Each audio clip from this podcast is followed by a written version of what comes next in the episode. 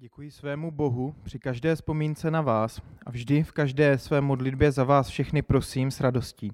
Nad vaší účastí na díle Evangelia, od prvního dne až do posud.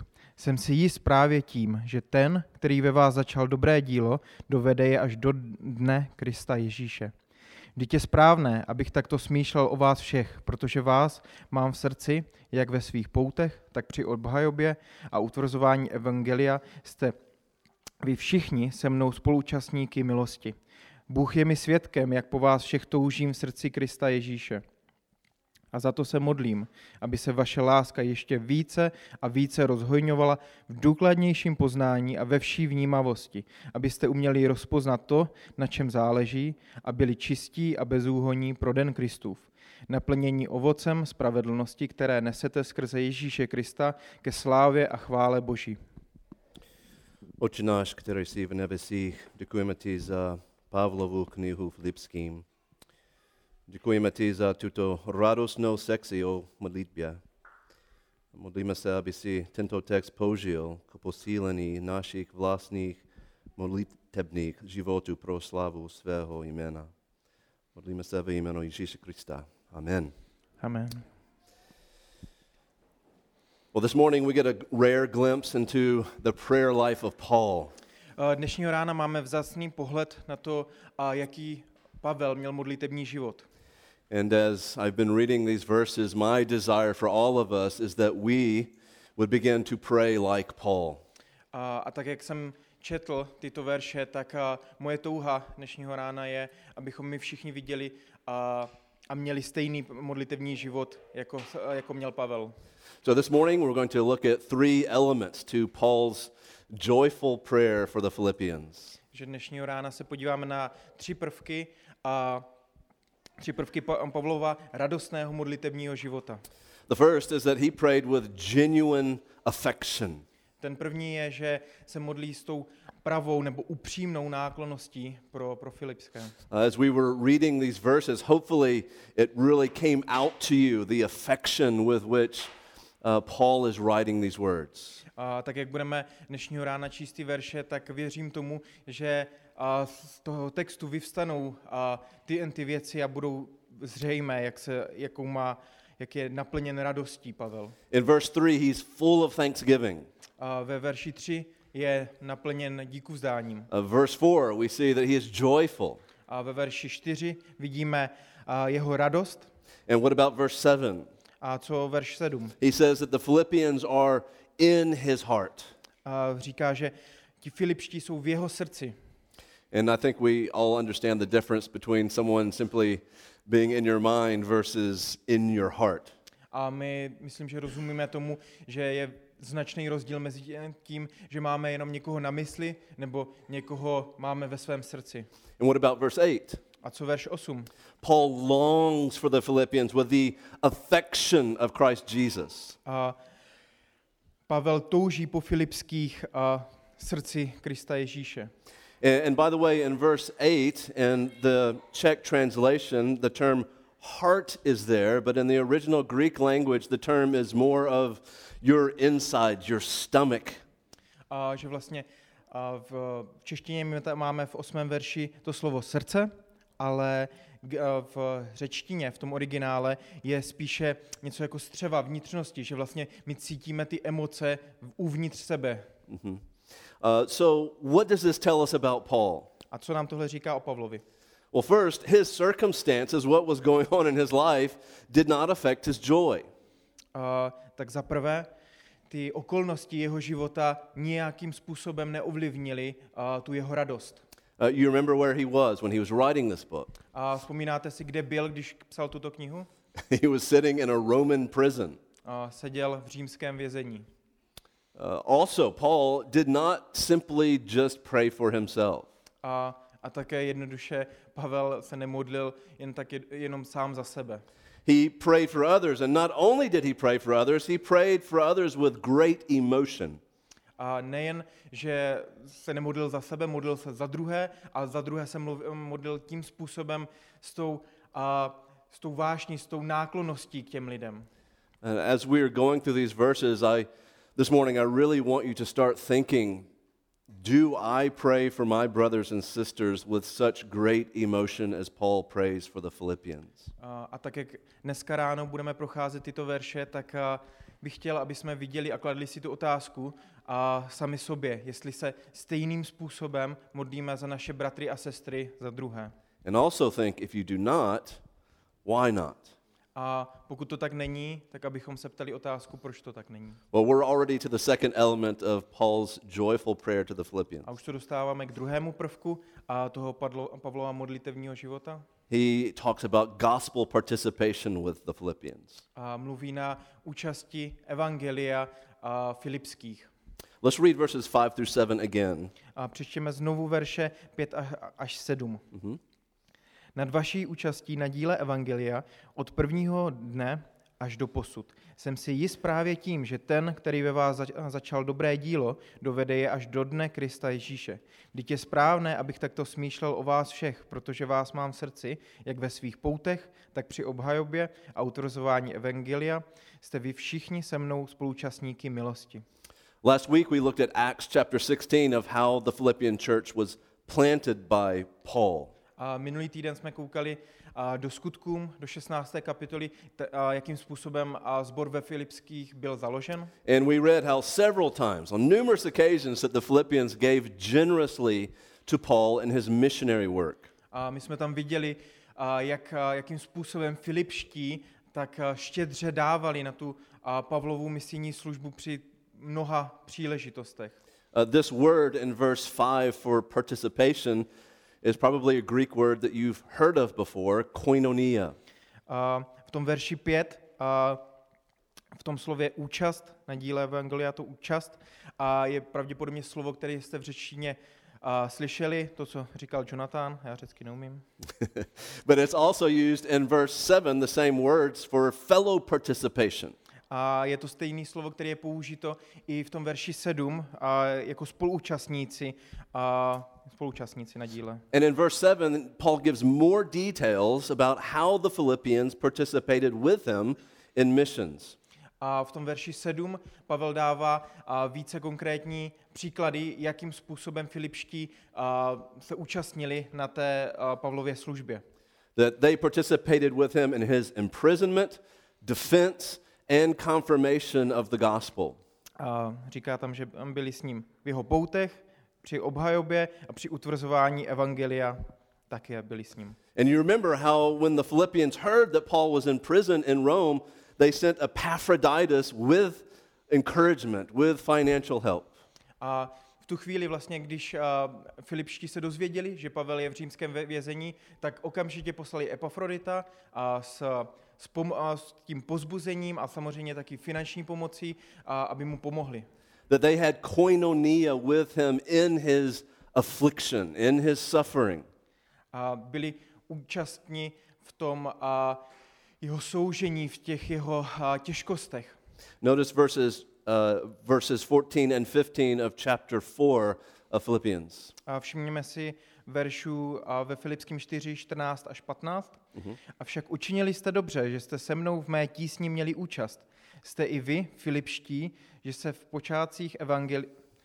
Víte i vy, Filipští, že se v počátcích evangelia, když vy, jsem vyšel z Makedonie, se mnou žádný zbor nepodílel v příjmech a vydáních, jen vy jediní. Now, if you go back to chapter 1, verse 5, it's interesting to see there's a chronology that Paul is bringing out. A je zajímavé, když se eh, všimneme ve verši 5 a té chronologii, kterou a, těchto veršech Pavel dává. Were the Philippians excited and passionate about missions just initially when they believed, or maybe the first year after they believed, or did it continue? A byli Filipští zapálení pro tu službu a, a účastí na té službě Pavla jenom v, a, v ten okamžik, kdy a, byli čerstvě obrácení, nebo pokračovala, pokračoval ten zápal? Did that, did that fire die down over time? A umřel ten oheň po nějakém čase? What does verse 5 say? It says, from the first day until now. Co říká verš 5? Verš 5 říká od prvního dne až do posud. Their passion for this koinonia, this partnership with Paul, did not die down at all. A ta jejich, ten jejich zápal pro, pro tu účast, pro tu kononia a ne, ne, nezemřel, dál pokračoval. But notice also the chronology is not over. From the first day until now, he is still looking in the future. A všimněme si, že to taky není jenom od prvního dne až do posud, a že ta chronologie jde, ale on pokračuje s tím, že to pokračuje až do budoucna. Verse 6, he brings in this eschatological element, looking to the future. A ten šestý verš nám dává ten eskatologický prvek, že se díváme do budoucnosti. A- And this verb to complete or perfect can be translated as will be being completed until the day of Christ Jesus. A ten v tom verši 6, a to slovní spojení dovede až do dne Kristova, může být přeloženo jako, že bude se dokončovat až do dne Kristova. So this process of being completed is what we call sanctification. A ten proces toho dokončování my nazýváme a jednoduše s tím slovem posvěcování. And what does sanctification mean? If you were to define that term, how would you Uh, define it? Co, co je to posvěcování? Jak bychom to definovali, ten a, termín?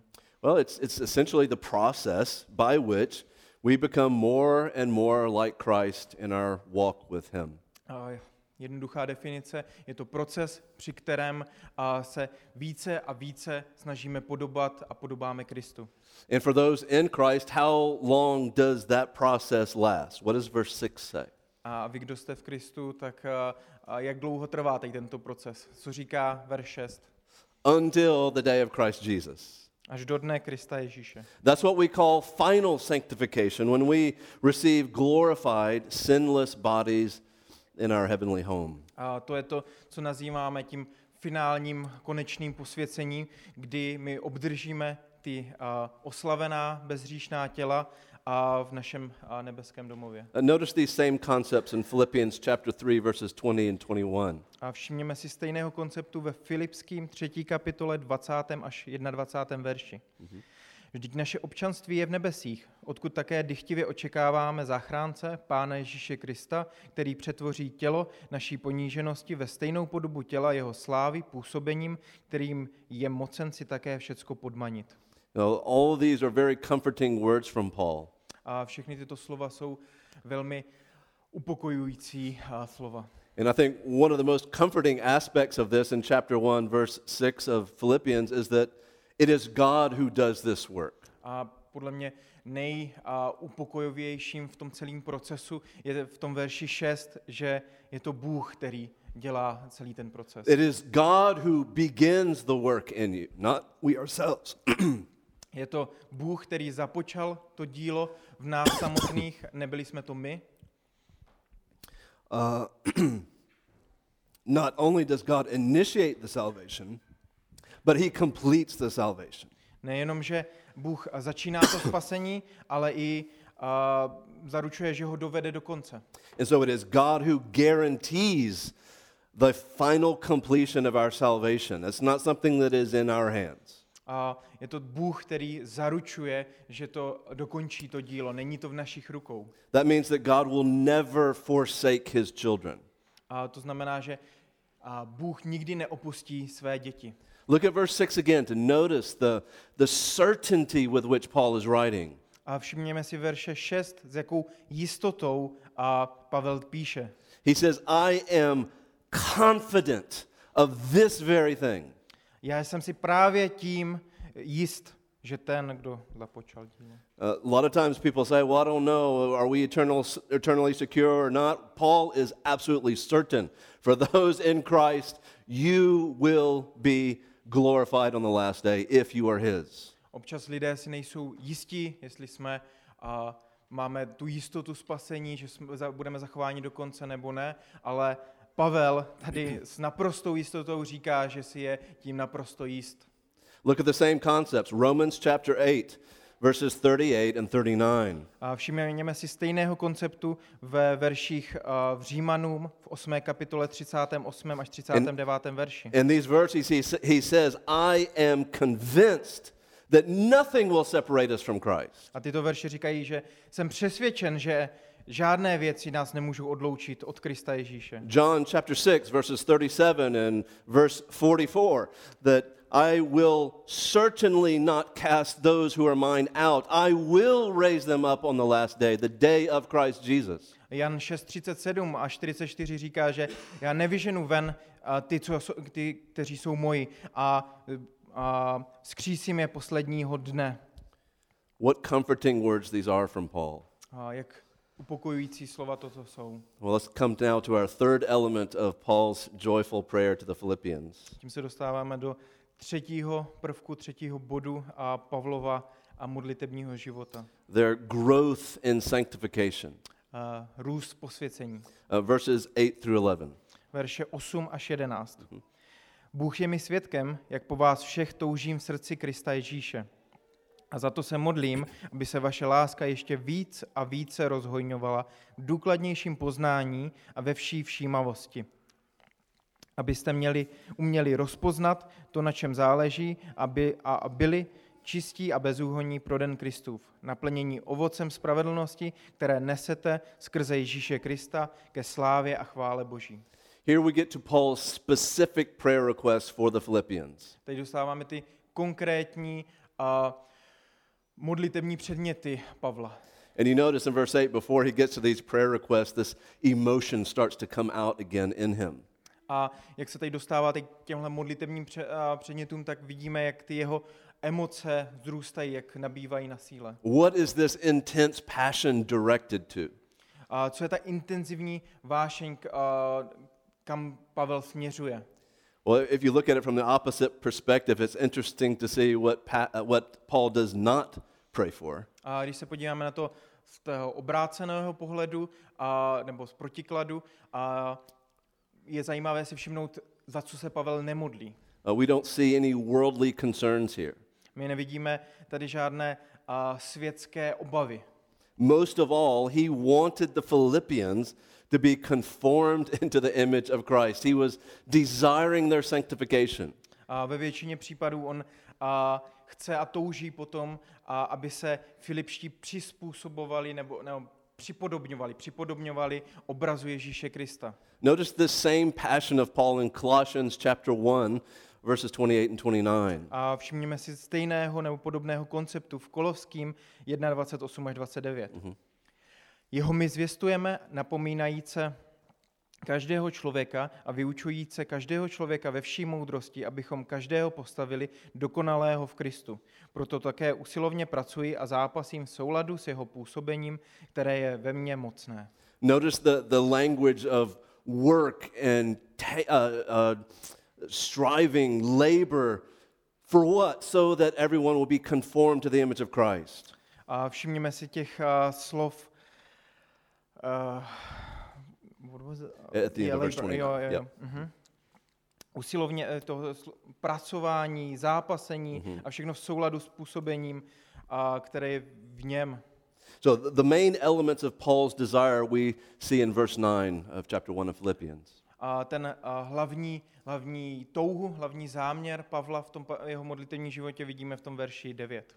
First, he prays that their love would abound more and more. A za prvé tam vidíme, že on touží potom, aby se ta láska více a více rozhojňovala. But look at the text. It does not say abound more and more in love and knowledge and discernment. A všimněme si, podívejme se důkladněji do toho textu. On neříká, aby se rozhojňovala více a více. Láska, poznání a vnímavost nebo rozlišování. Paul says to abound in love in knowledge, that love should abound in discernment. A on říká, aby se ta láska více rozhojňovala v důkladnějším poznání a ve vší všímavosti. What does love have to do with knowledge and discernment? A co má láska společného s poznáním a s rozlišováním? I think this shows us that agape love, biblical love, is not just simply an emotional attachment to things or people. A myslím si, že to ukazuje jasně, že ta biblická láska, ta agape láska, a není jenom nějaká obyčejná emoce. As 1 John 3:18 says, we are to love, but to love in truth. A tak stejně, tak jak říká a 1. Janova 3.18, že máme a že uh, máme milovat, ale milovat uh, v čem?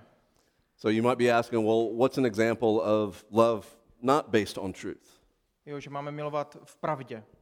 Takže má, můžeme se ptát, co je, co, vlastně, co je láska, která není založena na pravdě. Well, Jesus gave an example in Matthew chapter 5, verses 43 to 44. A Ježí, Ježíš nám dává a, příklad nebo upravuje to, jak bychom tomu měli rozumět v Matoušovi 5. kapitole 43. a 44. verši. Mhm. Slyšeli jste, že bylo řečeno, budeš milovat svého bližního a nenávidět svého nepřítele. Já však vám pravím, milujte své nepřátele, žehnejte těm, kdo vás proklínají, dobře čiň- čiňte těm, kdo vás nenávidí. Modlete se za ty, kteří vás urážejí a pronásledují. The apostle John gives us another example in 1 John chapter 4 verse 20. A poštol Jan nám dává další příklad v 1. Janově 4.20. Řekne-li někdo, miluji Boha a přitom nenávidí svého bratra, je lhář. Vždyť kdo nemiluje svého bratra, kterého viděl, nemůže milovat Boha, kterého neviděl. What would be a contemporary example of love not based on truth? Co by mohl být takový současný příklad a, lásky, která a, není, není založená na, na pravdě? Well, unfortunately, a lot of times we even hear in other churches where if you really love someone, you won't judge their lifestyle or their choices. My často slýcháme od lidí a, i v církvi, a, že pokud opravdu milujeme lidi, tak nemůžeme soudit a, jejich životní styl. But is that really what aga- agape love does? Is that how agape love functions? A je to opravdu tak, jak agape láska funguje? Is that how we love our children? Je to tak, jakým způsobem milujeme naše děti? No, we that that is putting your comfort above the greatest need of someone else to be confronted in their sin for their good. A to staví vaše pohodlí a vaši, a vaše pohodlí nad a ten mnohem vyšší, důležitější důvod v tom, že, potře- že potřebujeme nějak někoho napomenout nebo někoho konfrontovat z jeho hříchu, z jeho a, hříšného jednání. So you understand that there's an intellectual component to agape love. A, takže si můžeme všimnout, že tady je a, intelektuální součást té a, agape lásky. That agape love is not blind. A agape láska není slepá. That means that love and knowledge they go together. They complement one another. A to nám a, ukazuje, že láska a to poznání e, za, na, navzájem na sobě za, jsou závislé. Yeah. And that means that knowledge think of knowledge without love. What does that do? It it puffs up. A co se stane s láskou a, nebo s poznáním bez lásky? Co, co se stane? A, budeme domýšliví, prostě, jo. And love without knowledge, well, it would be misguided. A láska, poznání bez lásky, tím se staneme domýšlivými a, lá, Love without knowledge a láskou bez poznání is a, misguided. a nás a bude, je zavádějící, bude nás vést cesty. But when you have knowledge that dictates how you love, what does that lead to in verse 9? A když máme tu lásku a v poznání, a kam nás to, kam nás to vede? Well, it leads to verši 9. discernment. A vede nás to k rozlišování. And what is discernment? Co, my tam máme v češtině všímavost, a to je, to, to je synonymum k rozlišování. Co, co znamená rozlišování? Uh, discernment is to wisely judge between right and wrong, good and evil. A rozlišování jednoduše je a, moudré rozhodování mezi tím, co je, do, a, co je dobré a špatné. It's the ability to see difficult judgments as God would see them. A, je to schopnost vidět a, ty těžká rozhodnutí, a, těžké sou, soudy, kte, stejným způsobem, jako je vidí Bůh. And we all want to have that discernment, don't we? A my všichni chceme mít takové rozlišování. How do we have that kind of discernment? Jak můžeme získat takovýhle Well, druh Psalm rozlišování? 119, verse 130 tells us how you can. A Žalm 119, 130 nám říká, jakým způsobem můžeme.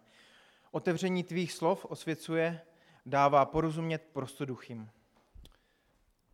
That means that your knowledge and your discernment is based upon the daily intake of the Word of God.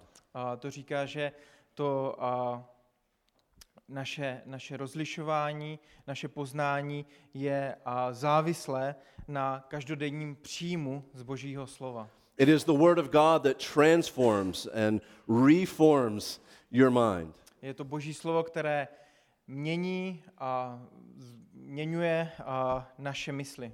Notice Romans chapter 12, verse 2. Všimněme si a, Římanům 12.2. Mhm. A nepřipodobňujte se tomuto věku, nýbrž proměňujte se obnovou své mysli, abyste mohli zkoumat, co je boží vůle, co je dobré, přijatelné a dokonalé. Um, brothers and sisters, this is very important. Bratři a sestry, tohle je velmi důležité. There is a direct correspondence between your intake of the Word of God and your discernment level. A je tam ta přímá úměra mezi a, tím příjmem z božího slova a naší úrovní rozlišování. That's why you need to be bathing in Scripture and prayer every single day, the most important part of your day. A to je proč a, vy potřebujete trávit a, čas v písmu a v modlitbě v tom a, jako nejhlavnější čas vašeho dne. And because your discernment is based upon your daily intake of Scripture, God expects of you that you will continue to grow in your knowledge throughout your life. A protože ta úroveň vašeho rozlišování je závislá přímo uměrně na tom příjmu z Božího slova, tak a Bůh očekává, že budeme růst v těchto věcech. Listen to the words of Hebrews chapter 5, verse 12 and 14. A poslechněme si Židům 5, 12 a 14, k tomu to říká. Neboť ačkoliv jste, jste do, neboť ačkoliv jste tou dobou měli být učiteli, opět potřebujete, aby vás někdo učil počáteční základy božích výroků. Stali jste se těmi, kteří potřebují mléko a ne hutný pokrm.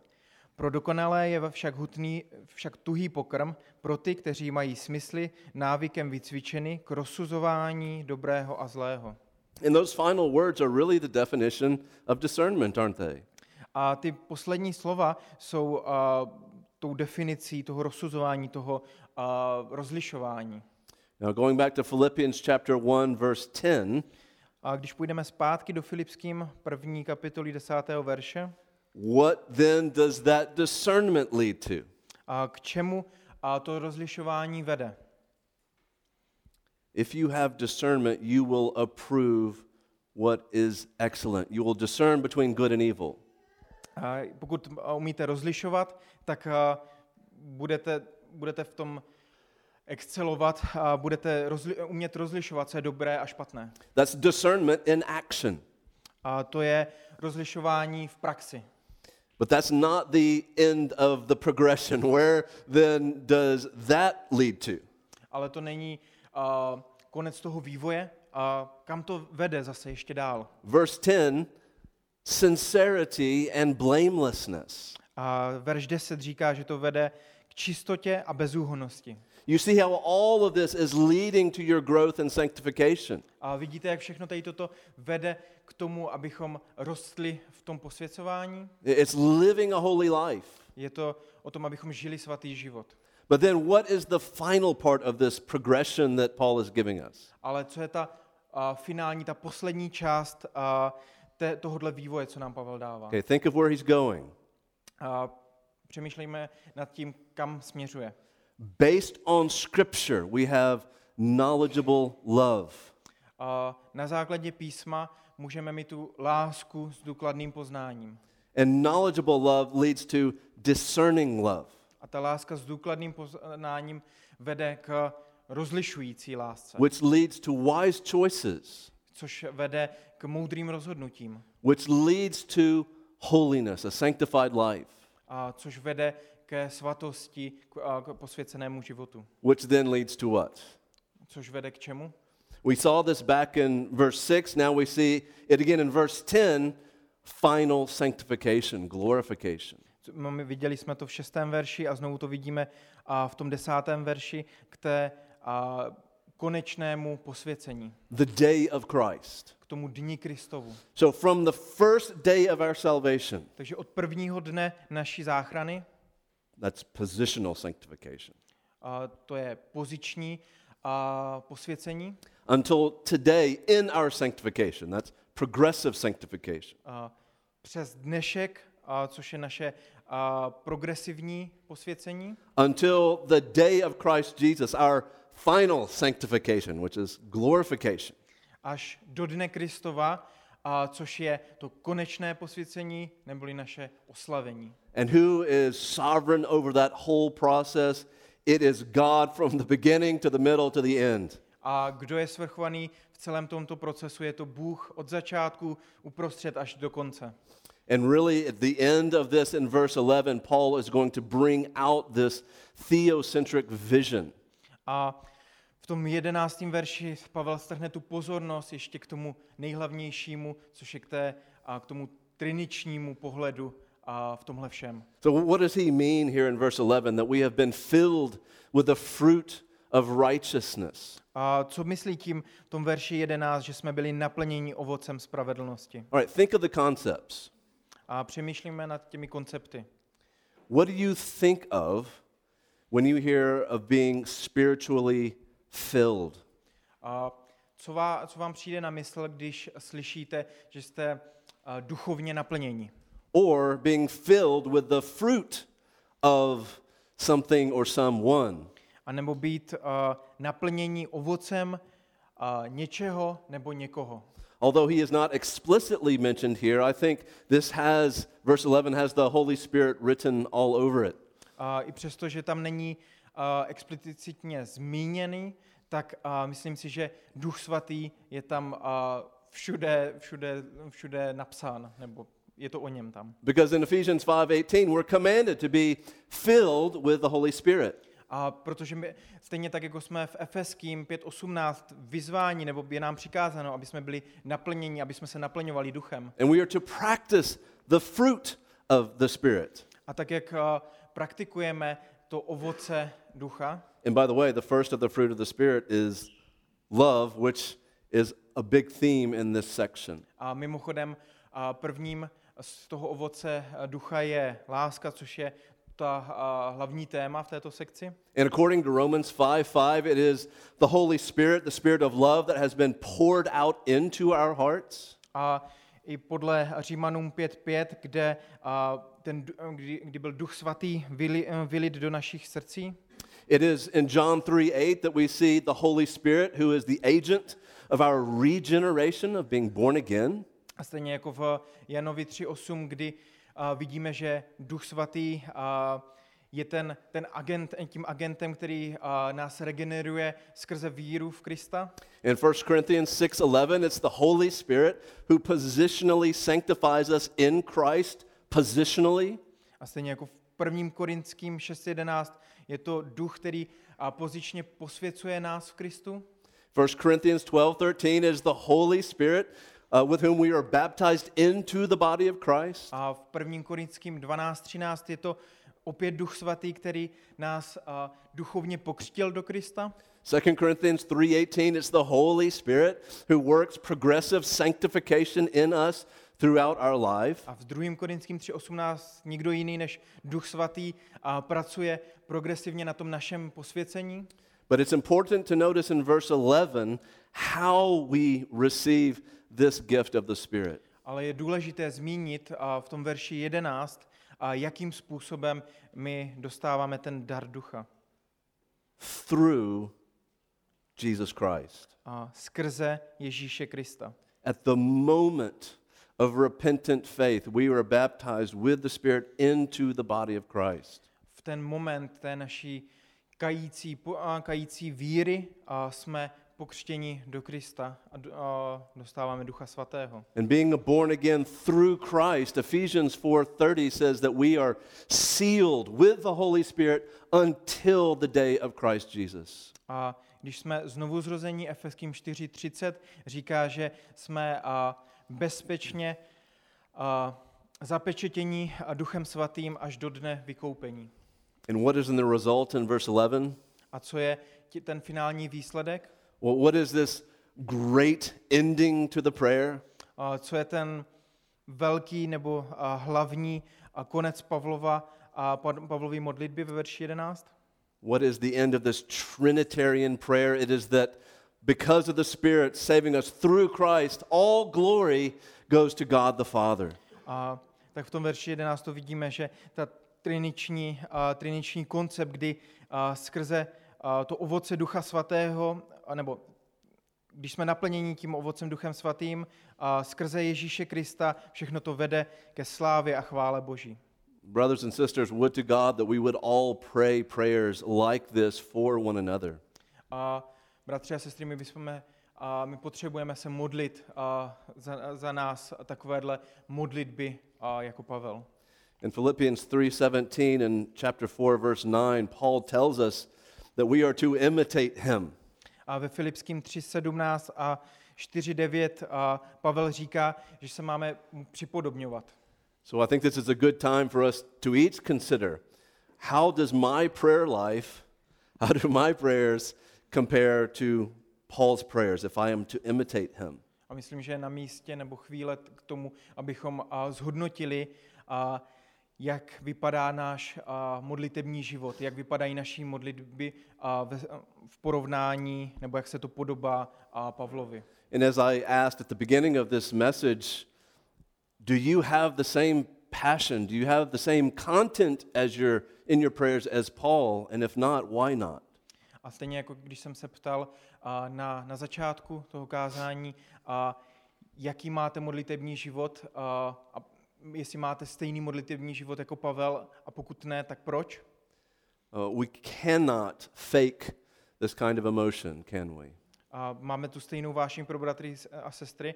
A v Kristu my nemůžeme vlastně a, tyto emoce nějak sfalšovat nebo a, nafejkovat. Well, first, like Paul, we have to live a God centered life in all of our life. There's no sacred, sec- secular distinction in the Christian life. A tak za prvé my musíme stejně jako Pavel žít ten uh, oddaný život uh, ve službě nebo v, uh, v uctívání Boha. That goes for every aspect of your life 24 hours a day, seven days a week. Nemůžou být žádný skrytý komůrky, jde to 24 hodin, 7 dní v týdnu. Uh, secondly, the, the mission of the church must captivate your mind like it captivated Paul's mind. A za druhé, ta, a, ta služba, služba církve musí tak a, zaujmout naši mysl stejně tak, jak to zaujalo a, Pavlovu mysl. That means that everyone in your life you either see through the lens of evangelism or discipleship.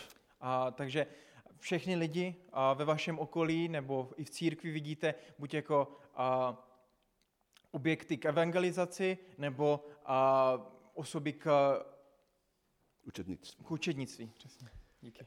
And you do not have to be in full time ministry to do this. This is all of our calling, the mission of the church. A nemusíme k tomu být a, plnočasovými služebníky, je to povolání pro nás všechny. By God's design, we are each in different spheres of life and education and work where I can't get to where you're at, and it's difficult sometimes for you to be where I'm at. We all minister to different people. A tak v té boží prozřetelnosti a každý jeden z nás jsme zasazeni na určitý místo, do určité sféry, kam a pro mě by mohlo být těžké se dostat a zároveň pro vás zase těžké dostat se k někomu jinému. A z, z nějakého důvodu jste zasazeni tam právě, kde jste. I would also say that it is very difficult to pray this kind of passionate prayer for someone if you do not have a relationship with them. A řekl bych taky, že je velmi těžké se za někoho a, takovýmhle způsobem modlit, když nemáte vztah s tím člověkem. And you, by nature, might be more introverted, but that means you have to go outside of your comfort zone and to develop relationships with people. Be proactive. Možná ve vaší přirozenosti byste byli více introvertní, ale to znamená, že musíte vystoupit z té vaší komfortní zóny a, a prostě tla, tla, a snažit se budovat ten vztah s tím člověkem, nebo s těmi lidmi. Even with people that may not be like you. A i možná s lidmi, kteří, a, s kterými si nemáte toho tolik co říct, kteří vám nejsou tolik podobní. And why do we do that? A proč bychom to měli dělat?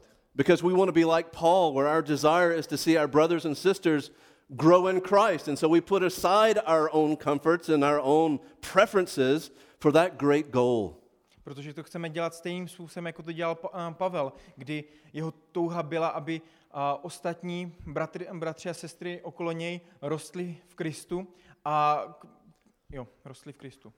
And so maybe I, can give some helpful advice to take or, or to not take. A dal bych vám takovou dobrou, dobrou radu, která by v tomhle mohla pomoct, kterou můžete vzít nebo ne. Uh, for our members, pray through the membership list of this church. A pro naše členy a, je nápomocný se modlit skrze ten, a, ten, ten seznam těch členů. Like, for, for example, I have all the members listed in the back of my Bible, Monday through Sunday, where I can pray through every person on the membership list of this church. A třeba pro mě je, že mám na, a, na konci, na té poslední straně své Bible takovej, takovou tabulku a s všemi těmi členy a každý jeden den se modlím za, za ty lidi, který mám zrovna na ten den. Uh, email me and I'll send you the chart. It's very simple. A pokud chcete, napište mi e-mail, já vám pošlu tu tabulku, velmi jednoduché. Also, ask each other, how can I be praying for you? I pray for you every week. How can I be praying for you? A stejně tak a, ptejte se jeden druhého, za, za co se můžete modlit. A modlím se za tebe každý týden, za co konkrétně se můžu modlit. Uh, weep with those who weep. Be joyous with those who are joyful in their prayers. Weep with those who weep. Be happy with those who are happy in their prayers. Uh, buďme šťastní s těmi, co jsou šťastní v modlitbách, v radostných modlitbách. Uh, also, invite someone out for coffee, for dinner, to your home. Be together in relationships. A pozvěte někoho k sobě na kafe, na oběd nebo někam, nek, někam ven. Buďme v tom společenství. Uh, this is the part of the reason why Roddick and I were not having Tuesdays and Thursday meetings during the summer, is to make a more conducive or organic environment for that to happen. A to je proč a, my s Radkem a, v tom létě nemáme ty úterní skupinky a čtvrteční biblické, abychom a, v tom organismu té církve to, tak a, se to stalo takový automatický, že a, lidi budou v tom společenství i bez toho, bez toho plánování konkrétních dnů. And maybe one more question just for us all to ask of ourselves. A možná ještě jedna otázka, kterou se můžeme zeptat každý jeden a, sami sebe. Am I treating my brothers and sisters in such a way that when they remember me in their prayers, it brings them joy? A chovám se k bratrům a sest- a sestrám tím způsobem, že na mě budou myslet ve svých modlitbách s radostí. And if I'm not bring, bringing joy and blessing into the minds of others when they remember me in prayer, why not? A pokud a, nepřináším a, bratrům a sestrám a, radost a, tím svým způsobem života, tím svým chováním, když na mě vzpomínají v modlitbách, a proč to tak je? So let's ask the Lord to help us to be a stronger praying church like the relationship Paul had with the Philippian Tak church. poprosme Pána, abychom byli tak a, silnější a, zbor v modlitbách, a stejně tak, jak on se modlil za Filipské. Father, we give you thanks for this challenging part of Scripture. Oče, my ti děkujeme za ten, tento těžký a vyzývající a, úsek v písmu. Father, we ask that by your Spirit you would help us to be resolved to pray as Paul prayed. A prosíme tě, aby s nás skrze svého ducha nám pomáhal, abychom se modlili stejným způsobem, jako se modlil Pavel. That we would love our brothers and sisters and be desirous for their sanctification, just as Paul did. Tak abychom se modlili za naše bratry a sestry a tak toužili po tom jejich posvěcování. And we pray also that we would be like the Philippians that were generous in their support of missions. A modlíme se také, abychom byli stejně jako Filipští, tak eh, štědří a nápomocní ke všemu. Father, may these concerns be preeminent or important in our minds so that we could be an example to a lost world. Pomoz nám, aby tady tyto okolnosti byly tak a, nápomocnými v tom eh, a, ztraceném světě, v kterým jsme. We pray all these things for the glory and majesty of your great name. My se to, v to, za tohle všechno modlíme v tvém a převzácném a svatém jménu. Amen. Amen.